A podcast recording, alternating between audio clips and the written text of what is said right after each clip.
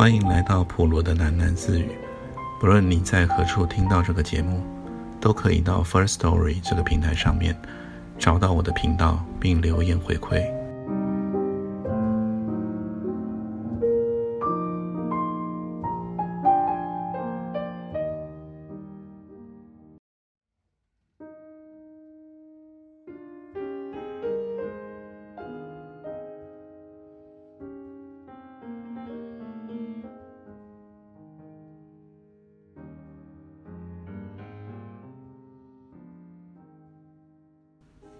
连续三次固执的跟随，海安终于都心碎的回到台北。在昏迷长梦中的海安，再次看到哥哥海宁长大了，三十岁，和他一样大。海宁和他一起飞翔，在黑暗的空中，没有什么情节的梦，就是纯粹的飞翔。飞到后来，海安跟不上海宁了。海宁越飞越快，离他越来越远，缩成一个小小的黑影。海宁飞进了一个陶瓮中，一道风纸弥盖住了瓮口。黑暗的天空里充满了呼号的大风。海安伸出手，想要打开那个陶瓮，但是他控制不住自己的飞翔。他在风中急着转向，但是风太狂，太狂，将海岸吹向远方。海安拼命伸出臂膀，却挽留不住自己飘离远去，越飘越远。天黑地暗，什么都看不见了，只看见遥远的天边有两颗星光，若隐若现。黎明又要来了，绝望的黎明。海安从昏迷中醒来以后，才知道那星光是小叶的眼睛。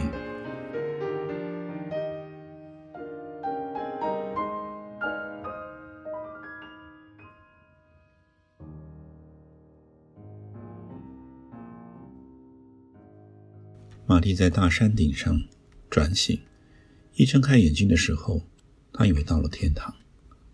山岚阴云中，马蒂的眼前是一大片绚烂的桃红色，在雾气中隐隐绰绰，如同天堂一样缤纷华丽。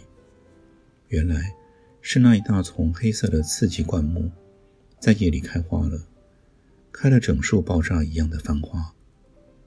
耶稣坐在花丛下，他看着马蒂的苏醒。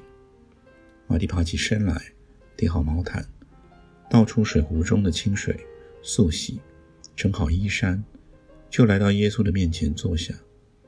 两人面对而坐，马蒂看着耶稣的眼睛，两人相互微笑了。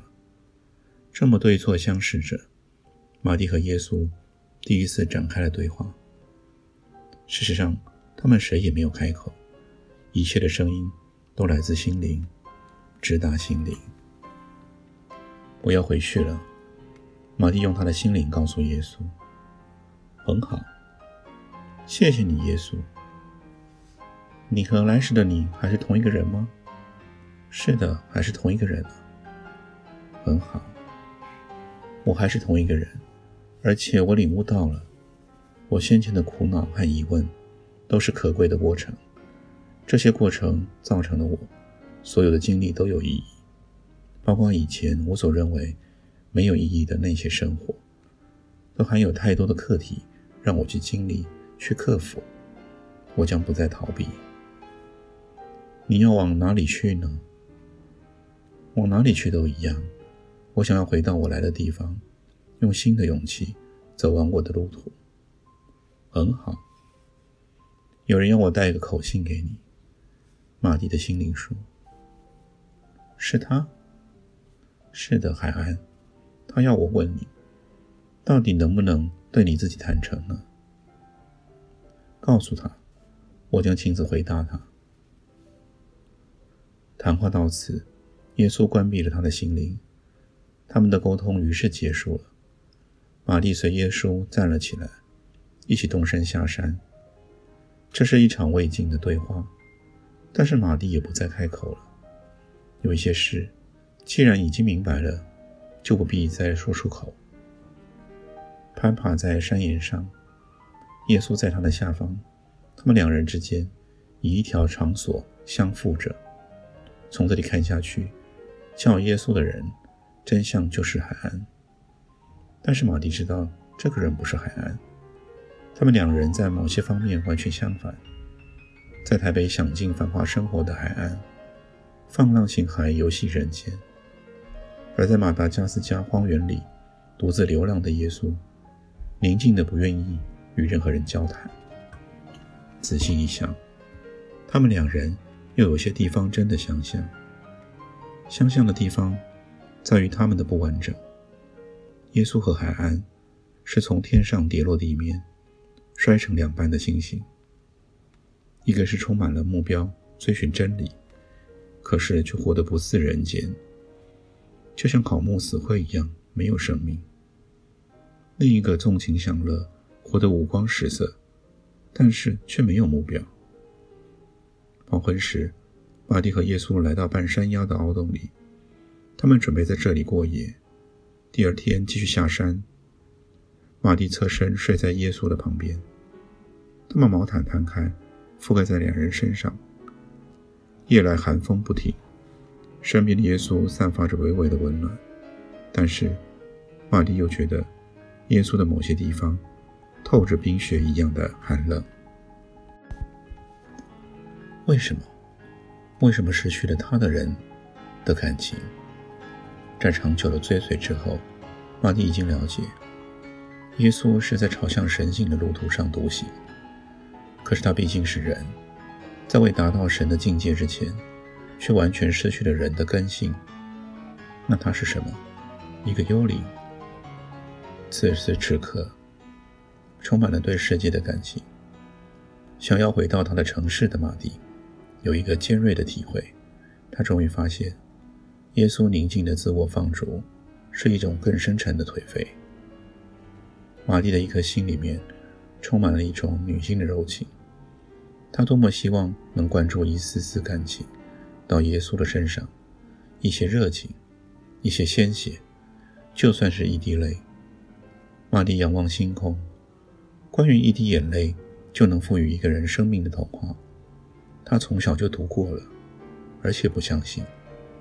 现在躺在耶稣的身旁，他才知道，能够流出一滴眼泪的人啊，拥有多么大的幸福。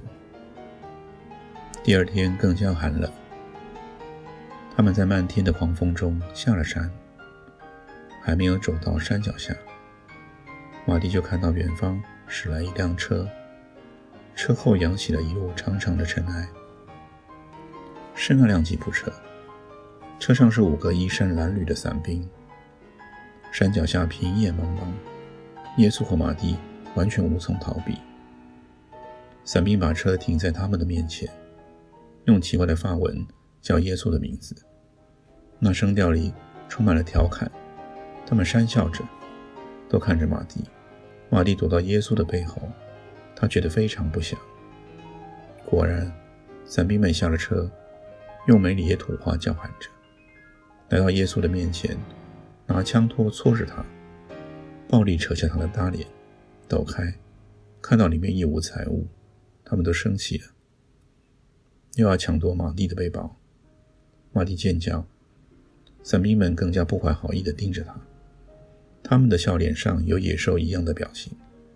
一个伞兵强行揽住马蒂的腰，耶稣开始格斗起来，几个兵和耶稣扭打成一团。就在这个时候，马蒂看到原本抱住他的那个兵举起了他的枪管，那枪管瞄向了耶稣的背，扣扳机发射。硝烟扬起，扭倒在地上的士兵都停止了动作，他们茫然望向枪管。耶稣也转回头，望向枪管。枪管上是一缕青烟。玛丽在子弹发射之前，扑到了耶稣的背后，但耶稣承受了这致命的一枪。他仰天跌倒在沙地上，子弹贯穿了他的左胸。玛丽的眼睫前充盈了整个天空。蓝色的天，没有想到，真的要杀人了。伞兵们都紧张了，匆忙地跳上吉普车，疾驶而去。耶稣跪地抱起了马蒂，看到他闭上了眼睛。耶稣搂紧他，在马蒂的左胸前，心脏的部位，开了一朵血红色的花。这朵花也映红了耶稣的左胸。他原本一尘不染的布布袍上，染上了马蒂的鲜血。马蒂先是失去了视觉，接着失去了听觉，他掉落进入一个无声无息、无色无嗅、无空气无重力的无边之界。那里是宇宙的深处，那里有无人能享用得到的无边的自由。我想回去，我想远游，而现在我要死了。连思考也平息，马蒂停止了呼吸。耶稣抱着死去的马蒂，看见他胸前的血红色的花。三十年来，在幽邃之中的漫游，耶稣他终于第一次看到了颜色。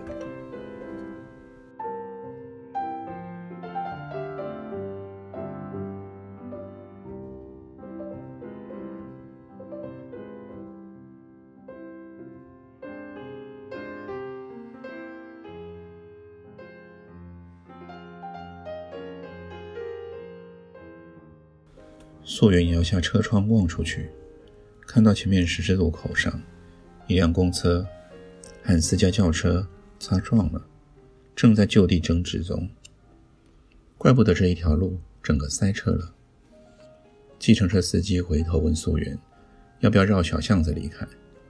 溯源摇摇头，靠回椅背：“今天太累了。”他一点也不急着回到公司。溯源的旁边有一个黑色的扁平提袋。有对开那么大，是携带专业设计稿用的。提袋内正装着两个彩色平面设计稿。溯源刚从客户那边提案回来，客户是一家急于提振企业形象的人寿保险公司。溯源的广告公司承揽了平面广告设计工作。为了让客户满意，公司一次动用了两组设计人员，帮这家寿险公司。做了两套截然不同的设计稿。这一天下午，素媛就是前去说明两套作品。在素媛的强力推荐下，名叫大风的寿险公司终于敲定使用其中一幅作品。这个平面广告的设计很简洁，只有一个螺丝钉特写镜头和一个模特儿乔扮的女寿险员。广告中，女寿险员说：“我已经被训练成大风的一个螺丝钉。”意思是说，大风的寿险员训练专精，整齐划一，无私无我，能够给保护最高度的专业服务。其实，素媛讨厌这个稿，他也讨厌这一句矫情的广告词，但是他还是极力的说服客户接受了这个稿，舍弃另一个设计上较为出色的作品。素媛之所以这样做，有不为人知的理由。公司里的设计组兵分两派，一派属于保守势力，是公司的资深设计人员；另一派则是公司挖角而来的新秀。公司不将这些人混合编组，反而让他们壁垒分明，互相竞争。是因为广告公司内部比稿的传统由来已久，竞争越激烈，作品就越见成长，所以公司乐见两组之间的对垒。这一则，我已经被训练成大风的一个螺丝钉。出自保守派设计人员的手笔。素媛其实也不太喜欢这一组人，他帮这组人的作品护航，是因为不愿意看到新秀派的作品过关。公司的业务人员也分成两组，素媛是其中一组的小主管。长久以来，双方一直有跨线竞争的问题。表面上虽然相安无事。私底下的较劲却从未止息，而业务组和设计组之间的关系，则是一项艺术。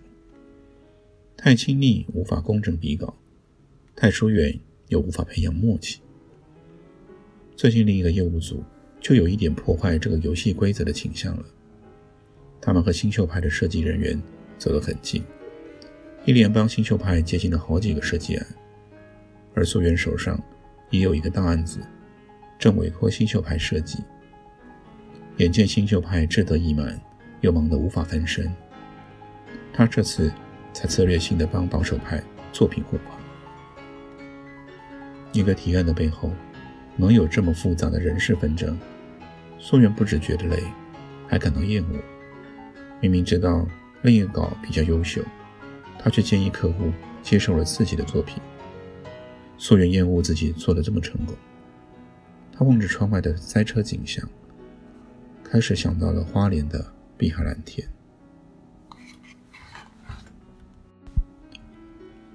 素媛前两个月。一直忙着一个饭店业主的广告案。这个业主在花莲规划了一栋五星级的度假饭店。素媛曾经陪着客户到花莲去过几次。建筑中的度假饭店接近完工，人事招募也已经开始。苏远在饭店的欧式庭院中散了几回步，觉得那里真是个乐园。饭店是呈 V 字形的两排长形建筑，三千平大的庭院里。栽种了各种热带植物，以木材搭盖的休闲小屋，错落在野影中。宫廷式的迎宾大厅，宽阔的像机场，大海就在眼前，而尘嚣又离得那样远。这是一个让人松口气的地方。饭店的业主很喜欢素媛，曾经有一次，他语带豪气地问素媛，愿不愿意到饭店来担任公关副理。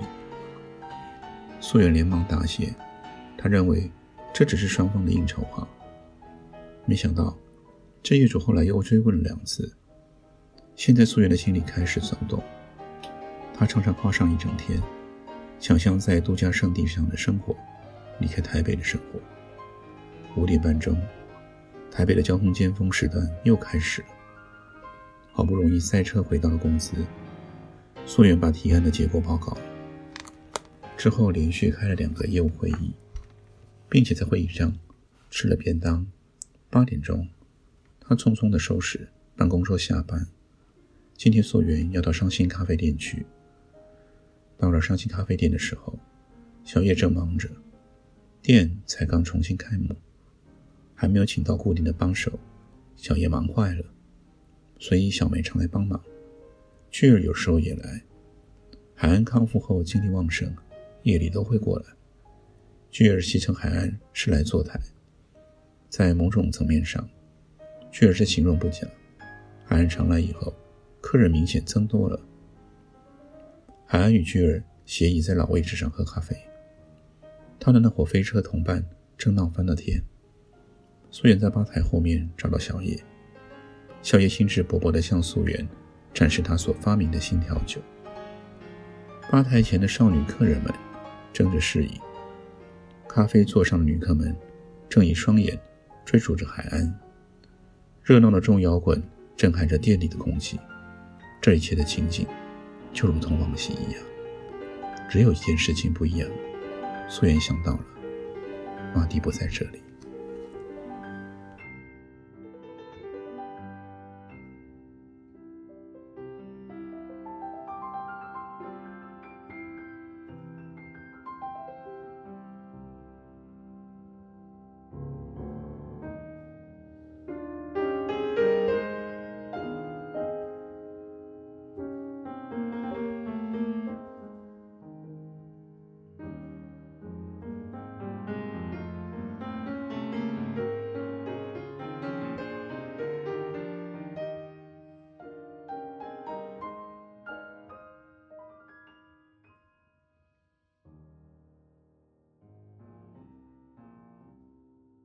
今天就先念到这里，我们改天见。